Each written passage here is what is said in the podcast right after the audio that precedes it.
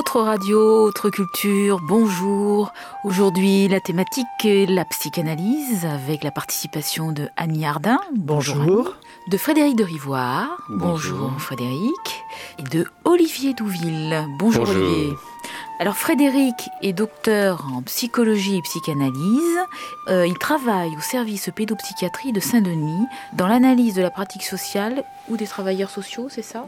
L'idée de, la rencontre qu'on a aujourd'hui avec Annie, c'est, venu d'un travail que j'ai effectué en Seine-Saint-Denis avec une association où on faisait de l'insertion sociale avec euh, les apports ou le soutien euh, de la psychanalyse en essayant de montrer que une écoute attentive un accueil euh, orienté par la psychanalyse pouvait euh, être euh, utile, pouvait apporter quelque chose dans le champ de l'insertion sociale des adultes. Et aujourd'hui, je travaille avec des enfants dans un service de Saint-Denis. C'est plus le même travail. J'ai changé en cours de route. Voilà. Donc, c'est pas la même chose.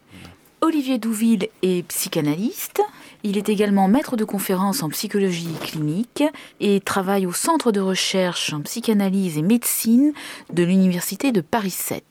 C'est cela, oui. Je laisse donc à Annie euh, la, baguette magique euh, de la directrice de débat.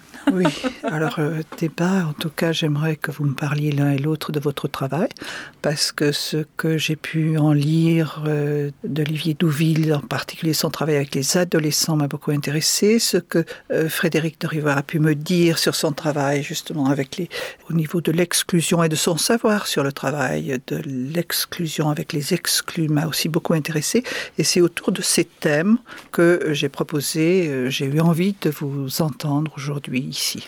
Bah, moi, je veux bien commencer.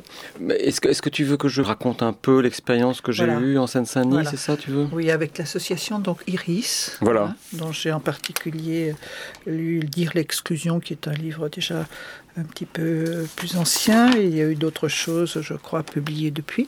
Donc, autour de ces thèmes, je trouve que c'est très intéressant. Et... Bah, l'histoire, je pense, euh, elle, elle, est, elle, est, actuellement euh, euh, importante à à préciser, à soutenir et à justifier parce que c'est euh, quelque chose qui est mis en danger aujourd'hui, euh, le travail euh, qu'on fait auprès des personnes qui sont hospitalisées en psychiatrie, parce que c'est parti d'un travail de psychiatrie en fait, dans un certain nombre de, de, de, secteurs en France, mais en particulier celui où je travaillais donc à Bondy en Seine-Saint-Denis, se poser la question de faire comment faire pour aider les patients qui sont hospitalisés depuis longtemps en psychiatrie pour euh, qu'ils retrouvent euh, ben, une insertion sociale ou qu'ils ne soient pas toujours exclus, que les murs ne deviennent pas euh, des exclusions définitives du champ social.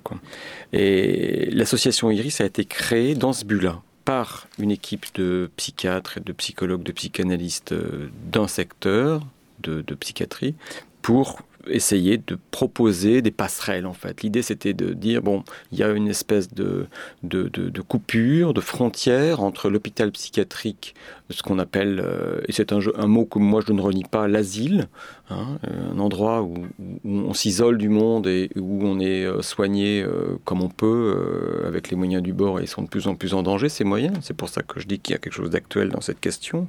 Et comment on arrive à, en s'appuyant sur des soutiens euh, dans le social, dans la vie euh, collective de la cité, à pouvoir réinsérer quelqu'un ou pouvoir l'aider à retrouver une vie, euh, je dirais, simple, quoi, mais, mais, mais, mais, mais hors de l'hôpital. Donc on a créé des passerelles, on a créé une boutique, on a créé un petit atelier où on fabriquait des objets en bois, on a créé un bric-à-brac, on a créé différentes sortes de choses. Et puis c'était toujours bon, des choses intéressantes qui apportaient des nouvelles questions et euh, j'ai proposé d'essayer de, mixer euh, les différentes sortes de, d'appui qu'on pouvait trouver en essayant de rentrer d'entrer dans des programmes départementaux, c'est-à-dire les programmes d'insertion des bénéficiaires du RMI et les programmes d'insertion des travailleurs handicapés. Il y a un certain nombre de, patients qui sont hospitalisés en psychiatrie qui sont considérés comme handicapés au, titre de leur maladie euh, psychique. Et donc, ils peuvent bénéficier des programmes d'aide aux handicapés, que ce soit alors là des programmes qui, concernent aussi bien les handicapés euh, euh, sensoriels que les handicapés psychiquement. Et donc, je suis allé négocier avec les programmes départementaux faire des actions spécifiquement euh, tournées vers des patients qui, venaient du milieu de la psychiatrie. Ce qui était un challenge assez euh, difficile à tenir parce que euh, personne n'en voulait de ces gens-là, quoi, comme toujours. Quoi. Les fous, ils font peur. Et, ce que j'ai compris, par exemple, hein, quelque chose qui m'a beaucoup surpris, mais qui paraissait assez évident a priori, c'est que un handicap, il est acceptable quand il est visible, par exemple. C'est-à-dire que quand quelqu'un vient dans une chaise roulante ou qu'avec une petite canne blanche, on dit Ah, d'accord, on voit, on, voit, on voit où est le problème. Et quand quelqu'un arrive et qu'il a l'air comme toi et moi, euh, parfaitement euh, euh, normal sur le plan physique, on se dit Ah, où, ça se passe là? Et, du coup, euh, l'insertion, les embauches, les stages, tout ça, ça se bloque, ça, se ferme, les gens ont peur, etc.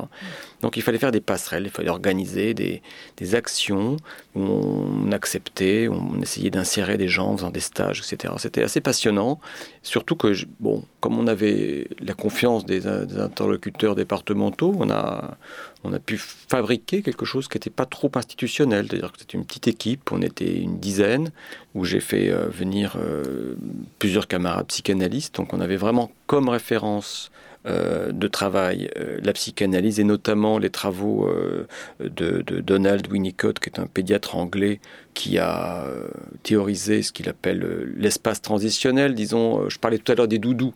L'élément le plus connu de la théorie de Winnicott, c'est c'est ce qu'il appelle l'objet transitionnel, c'est-à-dire que c'est le doudou au sens où c'est un objet qui permet à l'enfant d'aller vers le, vers, vers, le social en quelque sorte, d'avancer dans la vie en quelque sorte comme ça. Donc c'est dit, on va créer un espace qui va euh, accueillir des gens qui ont besoin d'éprouver la réalité de l'extérieur, du social, de la vie, de la, de la commune dans laquelle ils vivent autrement, pour pouvoir peu à peu essayer d'y poser leur valise, de, s'insérer à nouveau dans le monde. Quoi, parce que sortir de l'hôpital psychiatrique, c'est compliqué. Hein. Moi, j'ai vu des gens, quand je suis arrivé à l'hôpital psychiatrique dans les années 80, qui étaient depuis 20 ans. Quoi. Et ça, c'était en quelque sorte un espace transitionnel winnicottien, mais d'une autre nature que ce qui se passe pour l'enfant quand il est seul avec la mère et le social. Exactement. C'était quelque chose euh, qui fait référence à ça. Voilà. en, travaillant sur cette idée que la réalité est une épreuve, la rencontre de la réalité est une épreuve qui est toujours euh, désillusionnante, toujours difficile, toujours, euh, toujours euh, éventuellement désespérante, et que c'était en soutenant les gens au cours de ces rencontres, en les accompagnant dans ce travail de désillusion, qu'ils allaient pouvoir peu à peu se, sentir plus solide, se sentir plus propre, proche en tout cas de, de, de, la possibilité de vivre, de faire leurs courses, d'habiter en ville, d'avoir des réseaux, etc. Se familiariser avec l'espace des autres, voilà. dont ils sont exclus. Exactement. Ou dont ils s'excluent. Et dont, dont ils s'excluent et dont ils se sentaient exclus. Voilà. Donc c'était un travail assez passionnant euh, euh, que j'ai mené pendant à peu près six ans euh, et où on, on, s'est battu tout le temps pour des gens où on a nous-mêmes été évidemment sans arrêt nous-mêmes désillusionnés ou déprimés par le fait que c'était dans des échecs réguliers qu'on se retrouvait, mais en se disant que c'était comme ça, en traversant ça ensemble, qu'on allait en sortir. Et on a eu des résultats très intéressants.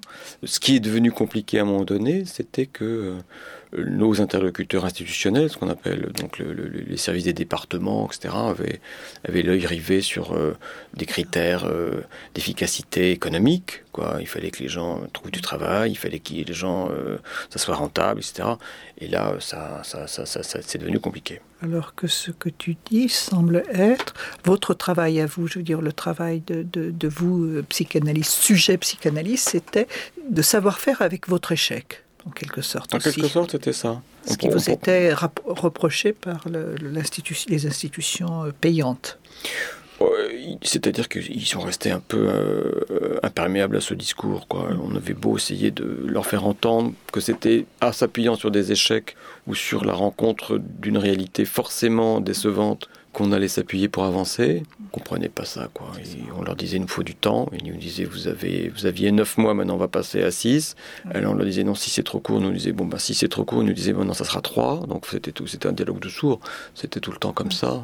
De toute façon, aujourd'hui, euh, le problème de l'insertion, euh, que ce soit des demandeurs d'emploi classiques, mais plus généralement de tout le monde, c'est que on, a, on applique des recettes on demande aux gens de suivre un programme où en trois mois on va leur mettre euh, dans l'emploi, ce qui ne fonctionne pas du tout. Comportementalisme, là on n'est plus dans la psychanalyse. À ce non, c'est clair qu'aujourd'hui les, programmes d'insertion et puis de toute façon de plus en plus les programmes de soins, tout devient standardisé, protocolisé, avec des espèces de grilles qu'on doit remplir et qui sont censées je sais pas quoi, mesurer, euh, évaluer euh, une progression, et en fait, ça ne fait que s'auto-référencer, c'est-à-dire ça, ça mesure la progression des propres échelles, mais les gens restent en rade dans cette affaire-là, ça n'avance pas.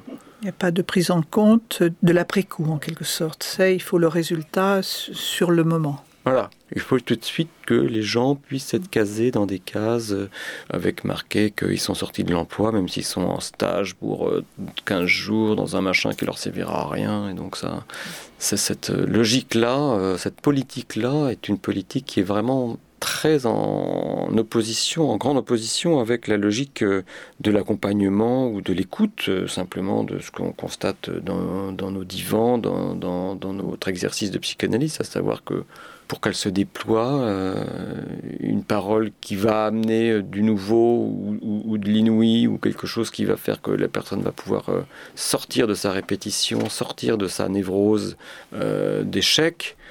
Ça suppose du temps, ça suppose un appui, ça suppose de traverser effectivement un certain nombre de moments comme ça de désillusion qui sont, je dirais, difficilement compatibles avec les politiques, les institutions actuelles telles qu'elles sont conçues. On n'a plus le temps aujourd'hui de, réfléchir ni de prendre le temps. On n'a plus le temps. Il n'y a qu'à voir les gens en psychiatrie, maintenant, ils sont hospitalisés 15 jours.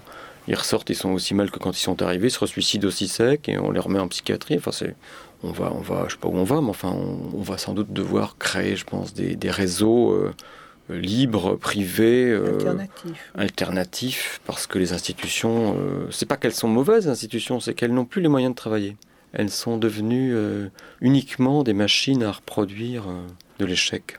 Pour ma part, j'avais j'avais lu quand même quelques articles disant qu'il y avait un malaise et il y avait un problème vis-à-vis de ces euh, de ces gens qui étaient par exemple au RMI ou qui sont au chômage tout naturellement ou ces handicapés que l'on essaye de remettre au travail.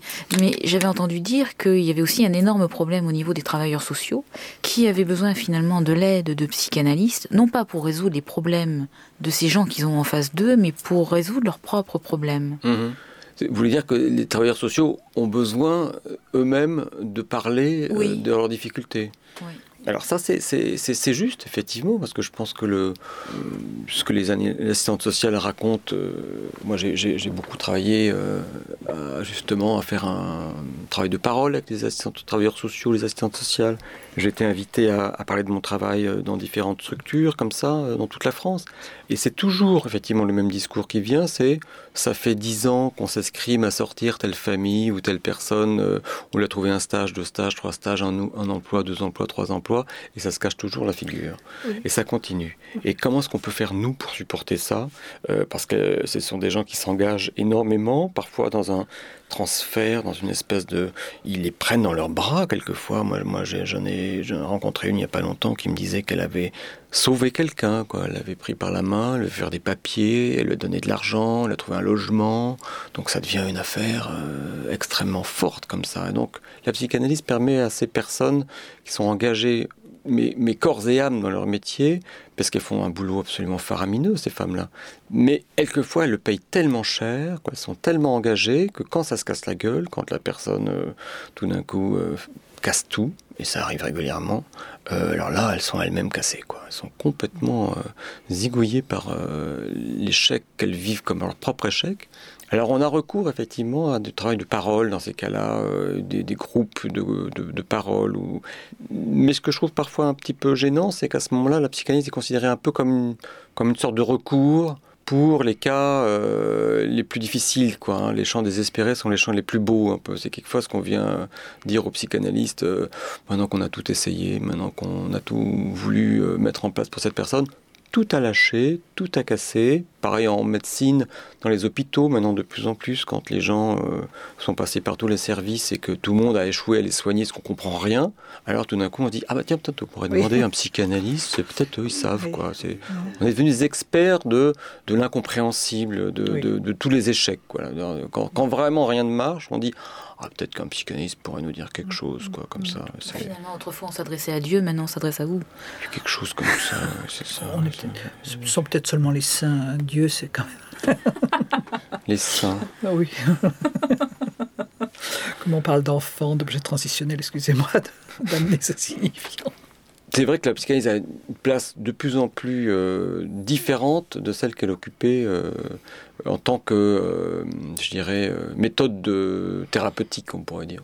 Je pense que c'est un terme, je pense que Olivier dirait si c'est un terme qu'il emploierait, méthode thérapeutique. Alors, quand même, moi, quand je t'écoute, là, Frédéric, j'entends les patients, j'entends le psychanalyste, j'entends les travailleurs sociaux, j'entends les psychanalystes, mais j'entends pas vraiment les personnes euh, bon, qui sont en difficulté, euh, on les exclut, je sais pas comment dire, les, les sujets qui seraient susceptibles d'avoir une demande. C'est-à-dire que j'entends la demande des travailleurs sociaux, mais, mais euh, la demande de, de la personne en difficulté, euh, là, je l'entends pas, tu vois. C'est-à-dire qu'on va en faire, on va essayer de lui trouver un travail, on va essayer de lui donner de l'argent, on va la prendre par la main, on va, etc.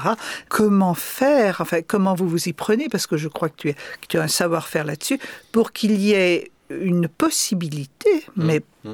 Avec euh, de, de, demandes, peut-être quelque chose où, l'autre peut percevoir qu'il peut éventuellement euh, devenir sujet de, sa vie là-dedans.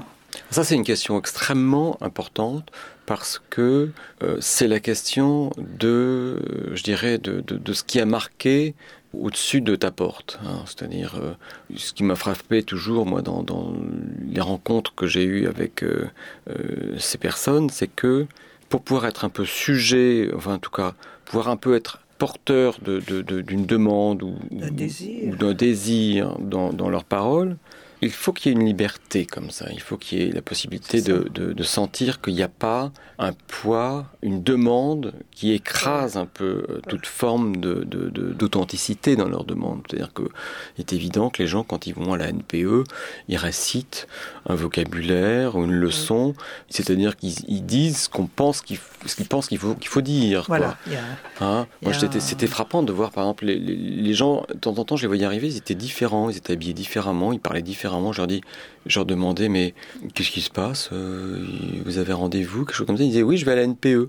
Et ils, prenaient une autre apparence, ils prenaient une autre, euh, ils prenaient un autre discours, ils prenaient, ils s'habillaient autrement. Il faut être conforme à, la NPE. Voilà. Ou alors celle qui allait voir les assistantes sociales, ça s'habillait plus mal que d'habitude parce qu'il fallait aller voir l'air pauvre. Enfin, c'était, on, voyait comment les stéréotypes sociaux organisaient leurs mm. paroles.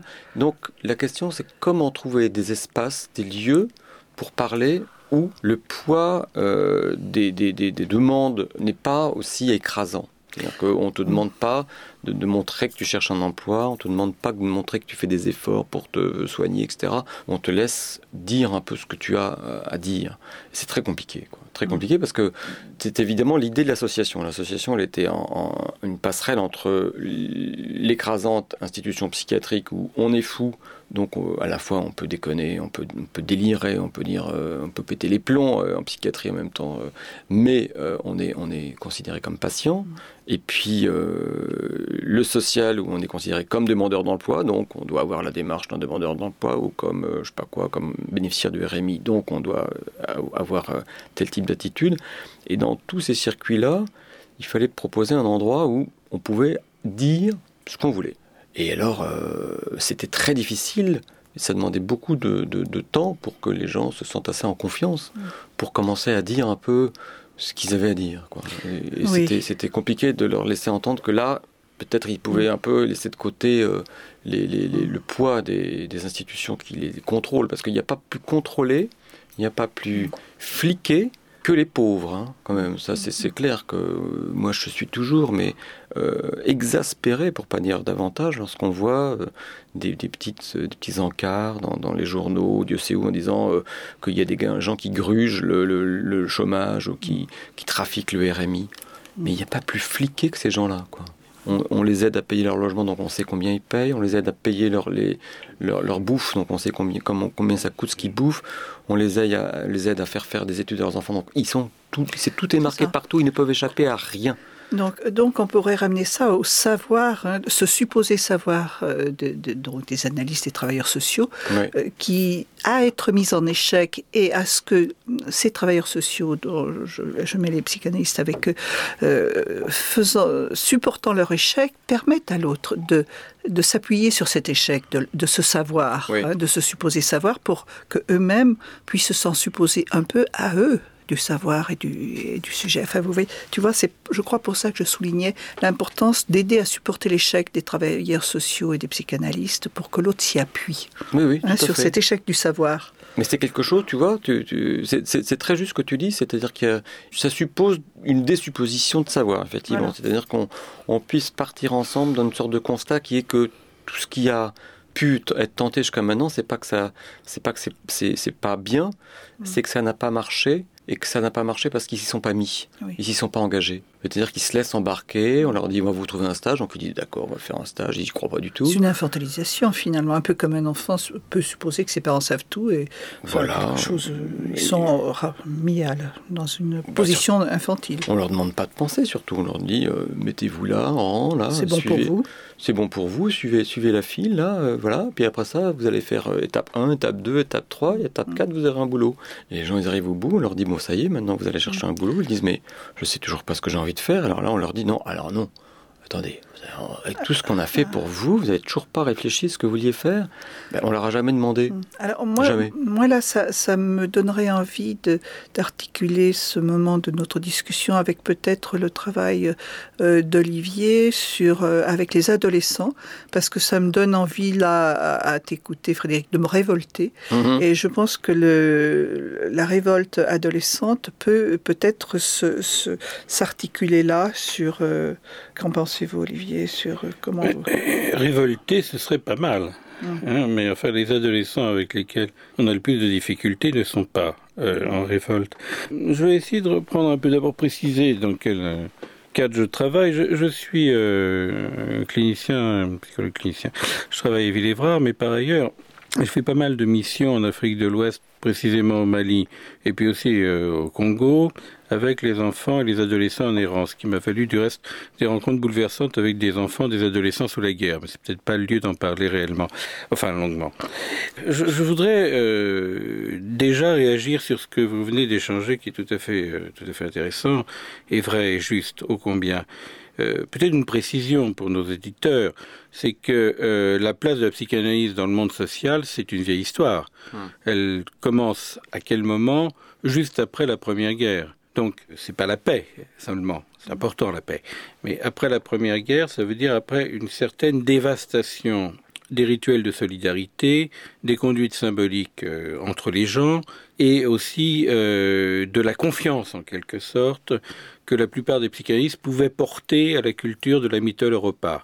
C'est peut-être important de le rappeler pourquoi. Parce que cette intérêt, au fond, pour le soin psychique en, direction des gens les plus défavorisés, ce que, ce que réclamait Freud en 1918, ce, après quoi Ferenczi, Huntington, etc., Simmel et, et tant d'autres euh, ont, créé euh, leurs instituts, ça se passe à un moment où est devenu crucial, c'est pour ça que je vais parler de l'adolescence très vite, la question de la transmission entre les générations, c'est-à-dire la question de l'accueil que la génération qui est là va faire à la génération qui arrive. Hein.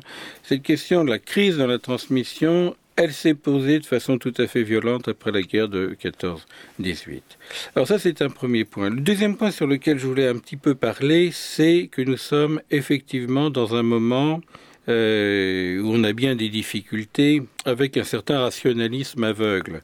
Alors on peut l'appeler le rationalisme cognitivo-comportementalisme, euh, c'est-à-dire cette alliance de disciplines qui ne sont pas idiotes, hein, la psychologie cognitive n'est pas une discipline idiote, loin de là, mais avec des prescriptions euh, psychothérapeutiques et de dressage des populations qui, elles, sont complètement débiles, complètement efficaces, enfin, complètement efficaces à envahir le marché, je dirais, et évidemment euh, tout à fait nocives. C'est des choses que l'on constate et dans les lieux où l'on soigne, avec toutes les procédures d'évaluation, également dans les lieux où on enseigne, parce qu'on a beau dire appliquer l'université à l'université, etc. Le débat n'est même pas de savoir si elle doit être ou pas à l'université. Le problème, c'est que la diffusion de la culture psychanalytique est quelque chose qui est très gravement menacé dans nos universités. J'en ai fait expérience puisque tout mon enseignement d'anthropologie clinique à visée professionnelle m'a été supprimé avec une très très grande violence à Paris 10 Nanterre par les psychologues. C'est pas euh, les psychologues cognitivo-comportementalistes et fiers de l'être. Bon, passons sur cette péripétie. Alors, ce qui est très important, c'est que tout de même, les savoirs ne se valent pas on parle de l'échec, de désupposer, etc. C'est très vrai. C'est très vrai. Bon, bien sûr, c'est du reste les conditions nécessaires pour qu'il y ait du transfert, donc c'est très vrai. Mais je veux dire que les savoirs ne se valent pas. Dire que ce que nous avons comme savoir du côté de la psychanalyse sur les temps du sujet, les temps logiques du sujet, c'est un savoir qui est beaucoup plus vrai, qui est même beaucoup plus consistant, qui ouvre une herméneutique beaucoup plus large que le savoir stimulus-réponse, qui reste le temps basique de ces prétentions idéologiques qui nous accablent et qui accablent euh, nos patients. Un point également que je voudrais dire sur la demande et sur le sujet. Là, je crois qu'il faut être extrêmement précis, peut-être encore plus que nous l'avons été, quoique nous avons. Moi, j'ai appris beaucoup de choses et je trouve que la conversation est tout à fait passionnante. parce que, au fond, c'est un exploit pour un sujet de demander. Hum. C'est un exploit. Euh, je, je, vais dire pourquoi j'ai cette impression, j'ai même cette, même quelque chose qui me guide dans mon travail. Euh, Frédéric, tu as dit avec ce qu'il faut de colère euh, tempérée par l'ironie, à quel point était absurde ce parcours en 1, 2, 3, 4 points, jusque bah, maintenant vous devez prendre un boulot. Je crois que ce parcours, il entraîne finalement des sujets à dire on me doit, on me doit, on me mhm. doit, on me doit. Bon, Là, cette façon d'être dans le social, autour du préjudice et du on me doit, avec un flicage absolument éhonté des populations. Ça, c'est vrai, c'est vrai. Ça n'a rien à voir avec l'insertion dans le social qui serait, alors faisant un petit peu de théorie, soutenue par le fantasme. Mhm. Ça n'a rien à voir. Ça n'a rien à voir avec qu'est-ce que je veux dire, soutenu par le fantasme? C'est tout de suite un gros mot, mais les psychanalystes ont des mots comme ça plein la bouche, mais parce que c'est ça qui mhm. permet de bosser. Mhm. Mais ça n'a rien à voir avec une anticipation de qu'est-ce que me veut l'autre. Ça n'a rien à voir avec le fait qu'on va se loger dans le social avec une certaine énigme sur ce que l'autre veut. On est tout de suite la réponse. L'autre veut me loger à telle place. Et ce n'est pas une spéculation que de dire ça. Non seulement il me loge à telle place, mais en même temps je suis contrôlé comme ne pouvant pas bouger de cette place. Ce qui veut dire que dans un tel système, la révolte, eh ben, c'est l'errance. Mm. La révolte, dans cette affaire, ce n'est pas la liberté guidant le peuple avec deux, trois adolescents et un gavroche, qui serait au fond, la possibilité de refuser se paye quand même d'une mise en risque tout à fait importante pour les adolescents qui s'appelle l'errance. Alors, quand je voulais dire que euh, c'est un, exploit de demander, c'est que quand même la demande, ça suppose un certain temps du sujet. Peut-être pas seulement la question de l'espace transitionnel, etc., c'est tout à fait important, mais que dans cet espace s'inscrive un lieu où on peut articuler des mots de la demande, ce qui est important, c'est qu'elle soit entendue comme demande. Après, on peut répondre oui ou non. Pour aller très vite, une petite qui demande un enfant à son papa, évidemment, ce qui est important, c'est que cette demande soit entendue comme un signe de la féminité de la petite fille, qui soit répondue par non. c'est des exemples extrêmement triviaux. Or, la possibilité de demander quelque chose pour soi, c'est très différent du fait d'être entraîné à dire toujours on me doit, on me doit, on me doit, on me doit. Oui, mais par exemple, moi je vous interromps parce que j'ai envie de, choses un peu concrètes.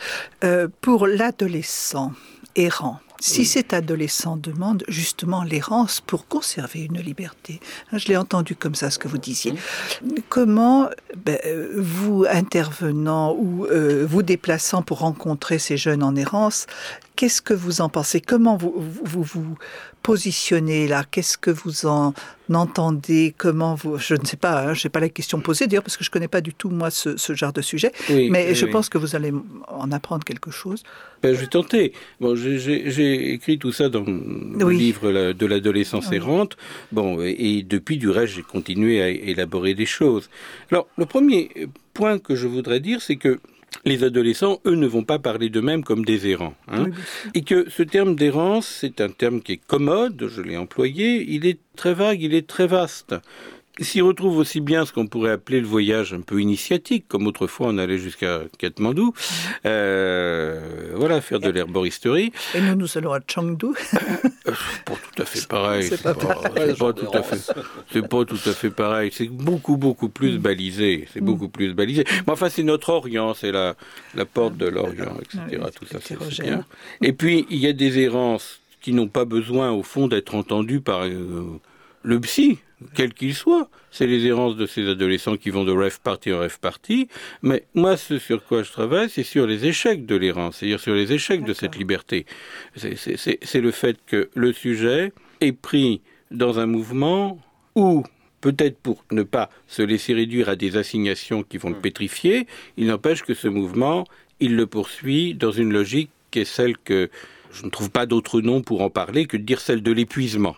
Voilà. Comment je les rencontre? Il y a eu deux occasions de rencontre. La première occasion de rencontre, c'était à partir d'un petit centre de consultation pour ados qui était dans une barre, un grand ensemble, si vous voulez, de la banlieue parisienne. Ça, c'est la première occasion de rencontre. La deuxième rencontre, c'est lorsque je vais euh, soit avec euh, le SAMU social, soit bientôt avec une association qui vient de se créer, qui est merveilleuse, qui est Terre Rouge, qui vient de se créer à Bruxelles, j'en reviens.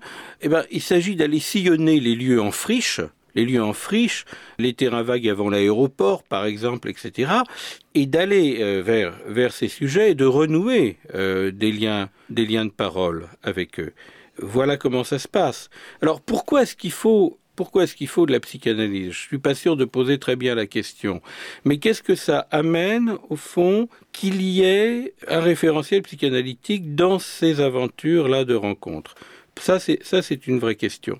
On peut y répondre pratiquement en termes de, entre guillemets, garde-fou à savoir qu'effectivement, s'il y a des psychanalystes, on veille à quelque chose du sujet de la parole et que on n'est pas favorable à ces mécanismes d'abrasion du sujet qui passent dans tous les protocoles TCC ou le sociologisme à outrance dans son du reste perclus un certain nombre d'ONG. Tout d'un coup, on oublie la clinique, on fait de la sociologie, comme si on était là pour décrire des, c'est d'une vanité épouvantable. Mais il y a peut-être une autre raison à la présence de, de, de psychanalyse qui est l'hypothèse de l'inconscient. Sinon, ça, sinon, ça sert à rien. Mais c'est pas simplement le fait que dire la personne a droit à son épaisseur subjective, je vais aller la chercher, on va lui donner le temps. Ça, c'est, ça, c'est mm. formidable. Évidemment. C'est ce qu'il faut faire. Et c'est une lutte. Et c'est une lutte qui est fidèle à un certain nombre d'esprits. Celui de l'ouverture des dispensaires à, à Berlin ou au Schlastogel avec Simmel, celui de la politique de secteur. Mais il y a quelque chose de plus quand on est psychanalyste, c'est l'hypothèse de l'inconscient. Qu'est-ce que ça veut dire cette hypothèse de l'inconscient? Ça veut dire qu'il y a des inscriptions du sujet qui sont refoulées, dont il n'a pas, ou qui sont mises de côté, qui sont peut-être clivées du reste, euh, sur lesquelles le sujet ne prend pas appui, et qu'il y a comme ça parfois des coupures extrêmement graves entre les signes de sa les signes de son fonctionnement peut-être un peu, un peu pulsionnel, comme ça, le rapport à la toxicomanie, le rapport au sommeil, le rapport des, des, signifiants de son histoire et que ça, ça va se renouer dans une perspective de lien qui est précisément celle du transfert. Donc je crois que ça, c'est l'autre argument pour euh, fonder en raison euh, la présence du psychanalyste. C'est pas par humanisme en fait. On est humanisme à notre façon. Hein On n'est pas euh, dans l'humanisme réparateur. C'est-à-dire qu'on fait le pari du sujet. Et faire le pari du sujet, c'est renouer un peu des éléments de l'histoire, des éléments de la présence du sujet au monde qu'il a mis de côté dont il s'est amputé, parce que c'est sur ce prix-là, peut-être, qu'il arrive euh, à se loger, à se réfugier, mais dans, des coups psychiques et physiques généralement très très très très sévères. Alors, je, comprends très bien qu'on parle de, révolte, parce qu'effectivement, au bout d'un moment, ces, adolescents sont pris d'une sacrée colère contre un certain nombre de trucs qu'ils ont traversés, contre un certain nombre de carences, je comprends très bien qu'on parle de liberté, parce qu'effectivement, ils ne rentrent pas dans le moule de la demande sociale, mais ça se fait souvent chez eux au prix d'une exclusion euh, d'éléments très signifiants de leur histoire, qui veut dire aussi, euh, et j'en terminerai là bien sûr, parce que mieux c'est d'avoir un échange, que l'exclusion sociale se redouble souvent de processus d'auto-exclusion. Hein, et que ces processus d'auto-exclusion, c'est toujours au singulier que ça se passe. que si on aborde quelqu'un avec une mécanique réparatrice de l'exclusion, en disant mais vous inquiétez pas, vous avez été désinclus, on va vous réinclure par des protocoles automatiques, alors la vérité du sujet qui joue dans l'auto-exclusion n'est pas entendue, c'est peut-être plus notre réussite que notre échec à ce hmm. moment-là. Ça renforce l'auto-exclusion. Ah ben complètement. Oui. Ben, complètement. Si on met de force un gamin dans sa famille, il va, il va s'exiler, mais dans un endroit où, où il va fuir de plus en plus le contact humain. C'est parfaitement tangible et concret. Un gamin qui va être remis de force dans sa famille, ou remis de force à l'école, ou remis de force en apprentissage, alors qu'on le rencontrait par exemple à Bamako sur la grande place de la mosquée, sous le regard des mendiants, c'est-à-dire des adultes. Bon, ils sont pas nécessairement merveilleusement bienveillants, mais qui les ont au moins à l'œil. Hein. Ce jeune, on va le retrouver euh, là euh, où les pas de la présence humaine ne, se font plus entendre dans la cité. Donc ça, c'est tout à fait important. Oui, c'est très intéressant. Et, là, euh, vous pourriez peut-être en dire un peu plus de vos projets. Donc, je vois que il y a donc vous travaillez avec le, le, SAMU. Je ne sais pas, vous avez prononcé ces mots. Et puis Terre Rouge. Là, quels sont les ces projets qui Je m'en explique très simplement. Pour le SAMU, c'est très simple. C'est une histoire euh, qui n'est pas du tout secrète. Je l'ai écrite. Euh, mon ami Xavier Manueli m'a demandé de penser un dispositif pour aller vers ses enfants au Mali où avait fait une visite assez rapide, il avait jeté les premiers linéaments, et à la suite de quoi j'ai pensé qu'il fallait une équipe mobile. Enfin, je pensais pas tout seul, avec tous les gens qui pensent autour de moi dans cette affaire, bien sûr. À l'époque, c'était Marine Quenin surtout, qu'il fallait une équipe mobile qui aille en direction de, en, direction de ses enfants. Bon, la première, et de ses adolescents. Bon, la première difficulté, c'est que si on transpose le modèle SAMU social de Paris à direction des enfants et des adolescents, on n'y est pas du tout parce que nous ne pouvons pas nous enfermer dans une perspective qui refuse le devenir. qui, à cet égard, qu'est-ce qu'il fallait écouter, qu'est-ce qu'il fallait former? Ben, C'est des gens qui ont un certain art de, l'écoute et, de la relance. C'est vrai que là, la place du psychanalyste, elle est aussi un petit peu euh, comme ça, coussi ça, un petit peu de formation, un petit peu d'écoute. Tu disais, Frédéric, que la psychanalyse, on l'appelle toujours au chevet finalement du mourant, de l'agonisant. Ben, pourquoi pas? Ah ben Pour, Pourquoi pas évidemment, c'est parfois beaucoup trop de temps perdu, mais, mais, mais pourquoi pas Je peux. Euh, oui, je t'en prie. Alors, tu interviens absolument quand tu veux. Hein. Bien sûr qu'on peut dire pourquoi pas, euh, et que sans doute qu'on a une place à tenir là. Mais il faut faire attention à ce que ça ne soit pas une façon de légitimer, on pourra peut-être reprendre le mot là, une sorte d'exclusion de ce que la psychanalyse vient dire. Et euh, c'est un poil à gratter, donc euh, évidemment on a envie de, de, de, l'enlever ou de, le repousser, de cette question du malaise social. C'est-à-dire que euh, aujourd'hui la, la, tendance des, je dirais, des discours dominants dans le soin et dans le social, il y a une vraie conjonction à ce niveau-là, c'est cette histoire de langage, là, dont nous parlent les psychanalystes, qu'on soigne avec le langage, hein, tout ça, c'est fini. Pas besoin de parler aux gens, pas besoin de les écouter, on n'a pas besoin de parler avec eux. On sait il suffit qu'ils remplissent un, questionnaire, il suffit qu'on sache euh, les mettre dans euh, un logiciel. À ce moment-là, on va appuyer sur un bouton, va nous sortir euh, la solution. Hein. Je pense que dans quelques années, de toute façon, on va supprimer les médecins généralistes et qu'on fera sa, son diagnostic et qu'on recevra son ordonnance par Internet après avoir rempli un questionnaire. C'est la logique. Tu es très pessimiste, hein tu es très pessimiste. Mais non, on y est déjà. Oui, oui. On y est déjà? Non. si, maintenant les gens font leur même, eux-mêmes leur propre diagnostic sur Internet maintenant. Oui, mais c'est pas pour ça qu'ils ont, raison. C'est pas pour ça qu'ils ont raison. Moi, je trouve qu'il y a une recrudescence de demandes de parole dans nos cabinets. moi qui ne travaille qu'en libéral, il y a vraiment une recrudescence de demandes de gens. Oui, oui c'est-à-dire qu'il suffit pas d'être dans une machine, dans une machine comme ça, qui est comme une espèce de machine à couper les têtes ou de rouleau compresseur, veut tout abraser pour que ça marche aussi. Je crois qu'il faut bien se rendre compte le triomphe de ce discours TCC, il est assez important dans les institutions et pour les institutions d'enseignement, c'est une catastrophe. C'est-à-dire que Nanterre, il n'y a pratiquement plus de psychanalyse en psychologie clinique. Moi, je suis encore un peu le mariole, mais il n'y en a plus. Quoi. la plupart du temps, qu'est-ce qu'ils ont les étudiants comme cours? Freud, ce charlatan. Bon. dans, dans, une ruine de la pensée épistémologique gravissime. Mais passons. Mais il est vrai aussi qu'au niveau de la population, il y a des demandes d'écoute. Ça ne marche pas. C'est pas si ça, ça, ne colle pas, comme ça. Mais cette histoire que la parole s'est terminée, c'est Watson. On prend le bouquin sur le behaviorisme, cette sotte prétention qu'est l'animal humain de croire qu'il est supérieur aux autres parce qu'il a le langage. Et ça arrive à une conclusion, des conclusions monstrueuses, je ne vais pas faire de la polémique, mais brûlons tous les livres de loi dans un grand élan de la nature. Alors, hein, les livres de loi, euh, on voit quand même à quoi ça remonte, et remplaçons-les par des manuels de police des manuels de police des comportements. C'est-à-dire que, c'est sûr, enfin, je sais pas, qu'est-ce qu'ils ont Ils veulent tous être préfets de police dans la boîte ou quoi? Ils sont complètement timbrés. Bon, mais il n'empêche que nous avons, alors c'est pour ça que tu as raison, on peut pas simplement dire pourquoi pas, on arrive en dernier recours, c'est formidable. Non, parce qu'il y a une lutte à mener, là moi je dis ça aussi, et que nous avons à aider ces, moments comme ça de subjectivation et de prise de parole, y compris du côté de nos collègues. Il y a aussi pas mal de jeunes internes qui en ont absolument ras-le-bol d'entendre des conneries dans les séminaires qui suivent, et qui m'ont demandé, mais fais-nous un séminaire de, de, de, psychanalyse à Villévrard, ce que j'ai fait.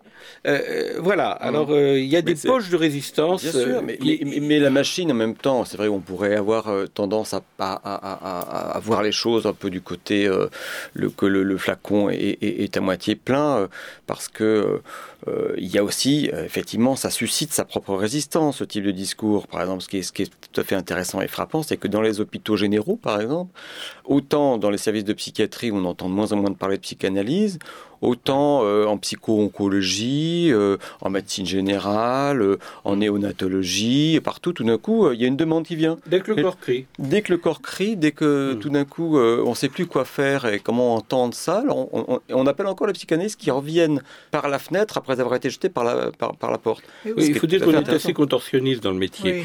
Mais souple. Il y a un tricotage là de notre relation à la médecine, je trouve, qui est intéressant. Oui, c'est intéressant, bien sûr. Moi, je voulais revenir à ces problèmes de, chômeurs euh, qui sont en, grand désespoir.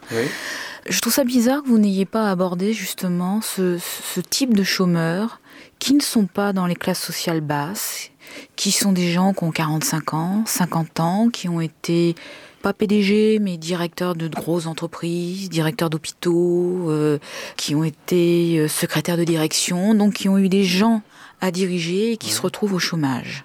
Donc effectivement, quand ils sont au chômage, dans certaines ANPE, on leur demande de d'avoir ce fameux euh, stage qui dure cinq jours sur à peu près un mois ou deux mois, c'est un jour par semaine. Le stage coûte à peu près euh, euh, coûtait à l'époque 14 000 francs par personne à l'ANPE, enfin à l'État. On a face à nous un psychologue qui effectivement nous fait remplir des, diagrammes, des tableaux, etc. Et j'étais très étonnée de voir en face de moi donc ces directeurs d'hôpitaux, ces directeurs d'entreprise, etc. étaient en, dans un état de désespérance totale. Euh, certains ont terminé avec des dépressions nerveuses et ont été dans des maisons de repos et n'ont pas pu reprendre de travail. Et j'étais très étonnée qu'il n'y ait pas il n'y ait pas de répondant, qu'il n'y ait rien qui soit fait en face. Parce que c'est pas cinq jours euh, euh, sur deux mois avec trois heures par séance qui va régler quelque chose. Ces gens-là ne peuvent pas monter un projet professionnel. Et je suis très étonnée qu'on n'en parle jamais. Parce que quand même, les 45, 50, 53 ans, c'est quand même la, population qui est la plus au chômage actuellement.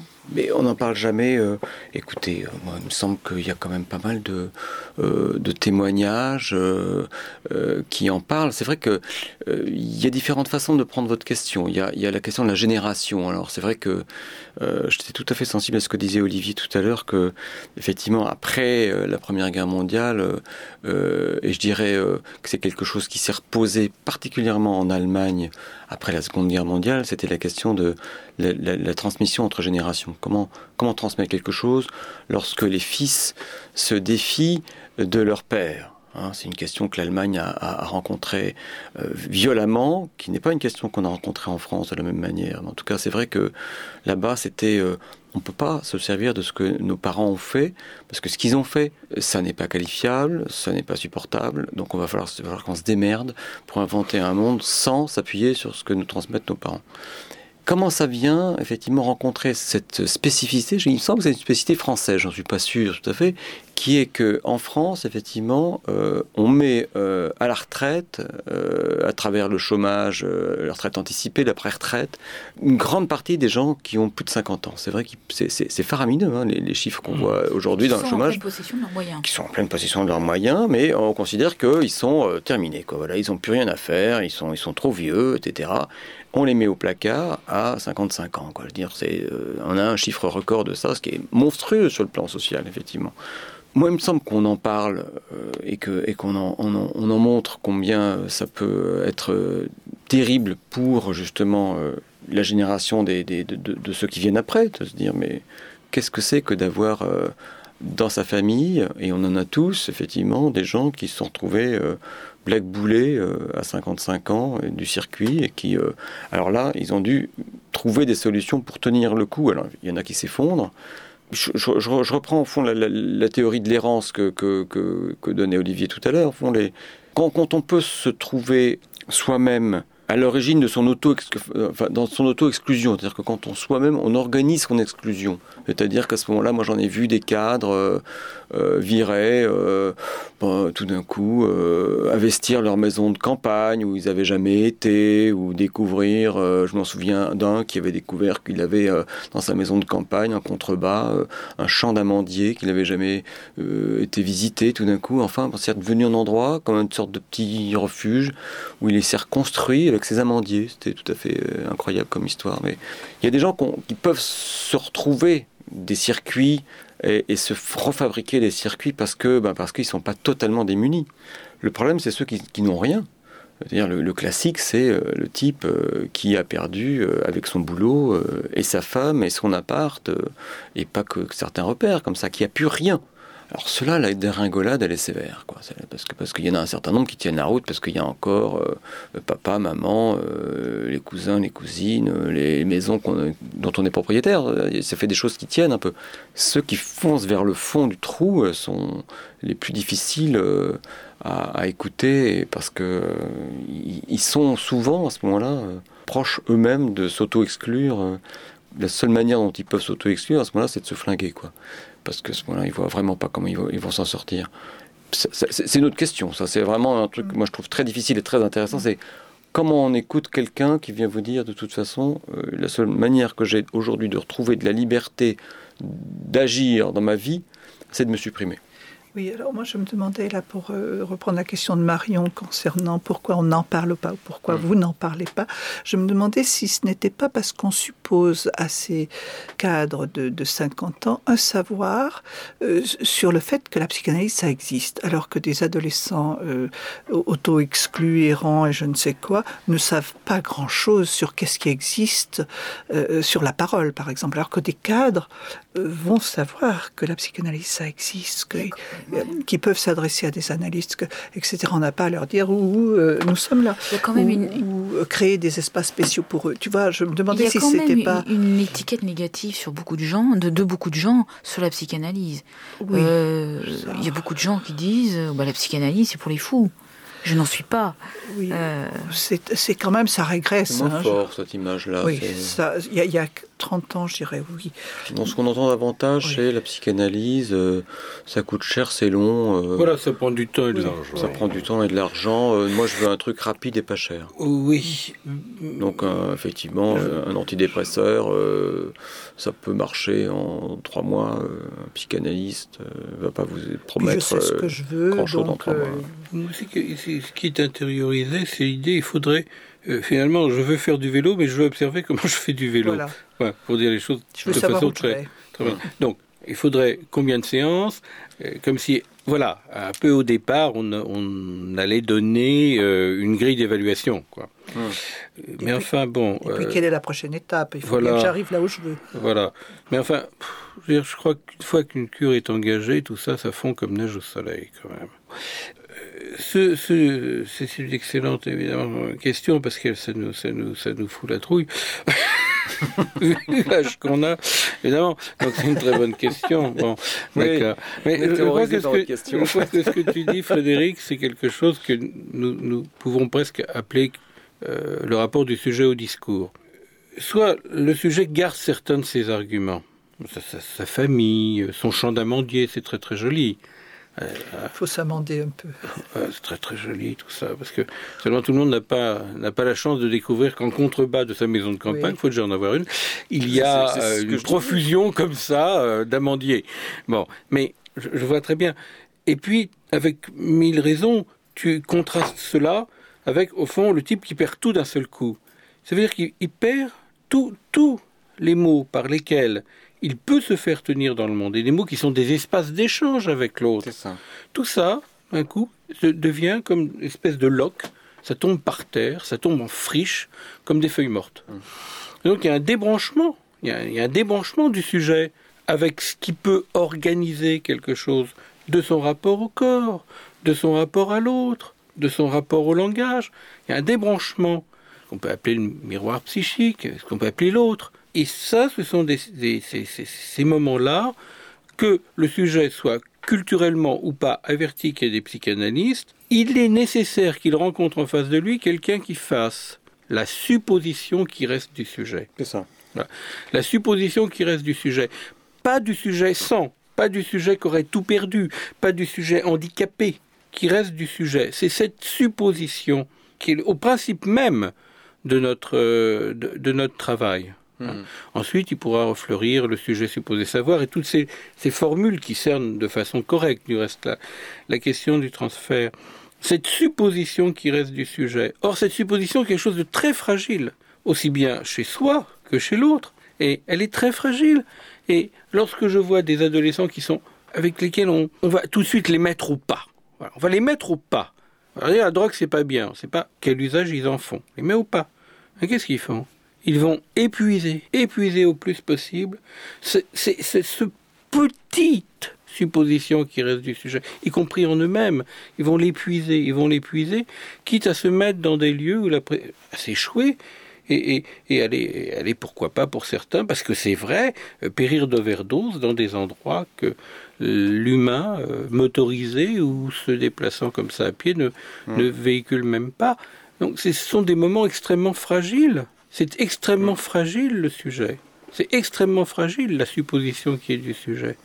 C'est extrêmement fragile. C'est tout à fait euh, important ce que tu dis, et, je pense qu'il faut être un peu plus précis peut-être quand on dit euh, il faut supposer qu'il reste du sujet.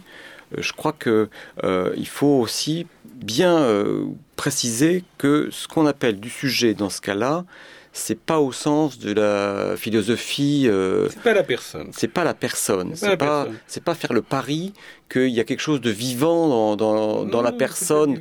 C'est pas tout à fait comme ça que ça. ça c'est une organisation de traits, de signifiants qui lui permettent de revenir dans les discours humains. C'est pas la personne. C'est pas la personne avec tous ses droits, etc. C'est autre chose. C'est ça, c'est une, organisation de, de, de, de paroles, on pourrait dire, ou, à l'intérieur de lui, en tout cas quelque chose de vivant qu'il peut encore utiliser pour articuler son rapport au monde avec des mots. Voilà, c'est dire comme traits de vivant parlant qui l'ont accueilli dans un monde vivant parlant. C'est ça. moi, je vais C'est ça qu'on appelle le sujet de cette manière. Euh, là, euh, intervenir parce que je crois que nous sommes pas loin de la fin de notre débat, malheureusement. Et donc, pour euh, essayer de voir que ce que nous venons d'aborder a à faire vraiment avec la vie et la mort, hein, l'errance, l'exclusion, c'est quelque chose où ça peut basculer euh, dans la mort, que ce soit la mort psychique ou même la mort biologique, hein, comme vous l'avez mmh. rappelé, Olivier, avec la drogue ou des choses comme ça. Et que dans ces aux abords de ces zones-là, les psychanalystes ont, c'est vrai, un rôle à jouer en introduisant leur possibilité d'être présent, peut-être simplement, d'être là avec euh, leur être, leur être psychanalyste de mille manières. Je crois qu'il n'y a pas, euh, il me semble que je n'ai pas entendu des, des recettes qui permettraient d'être tel ou tel psychanalyste dans tel ou tel lieu, mais plutôt des inventions, mmh. des, des espaces à créer, des dire que nous sommes là que nous sommes là et que nous essayons avec ce que chacun de nous est à être présent pour permettre que ça ne bascule pas vers la mort, mais vers une vie qui n'est pas mise en, rayonnage, qui n'est pas connue à l'avance par qui que ce soit, et même pas par le sujet en devenir, qu'il soit errant ou qu'il soit exclu. Bien, merci à tous les trois, merci à Annie Ardin, merci à Frédéric de Rivoire, merci à Olivier Douville d'être venu pour cette émission. Ici, Autre Radio, Autre Culture. Au revoir.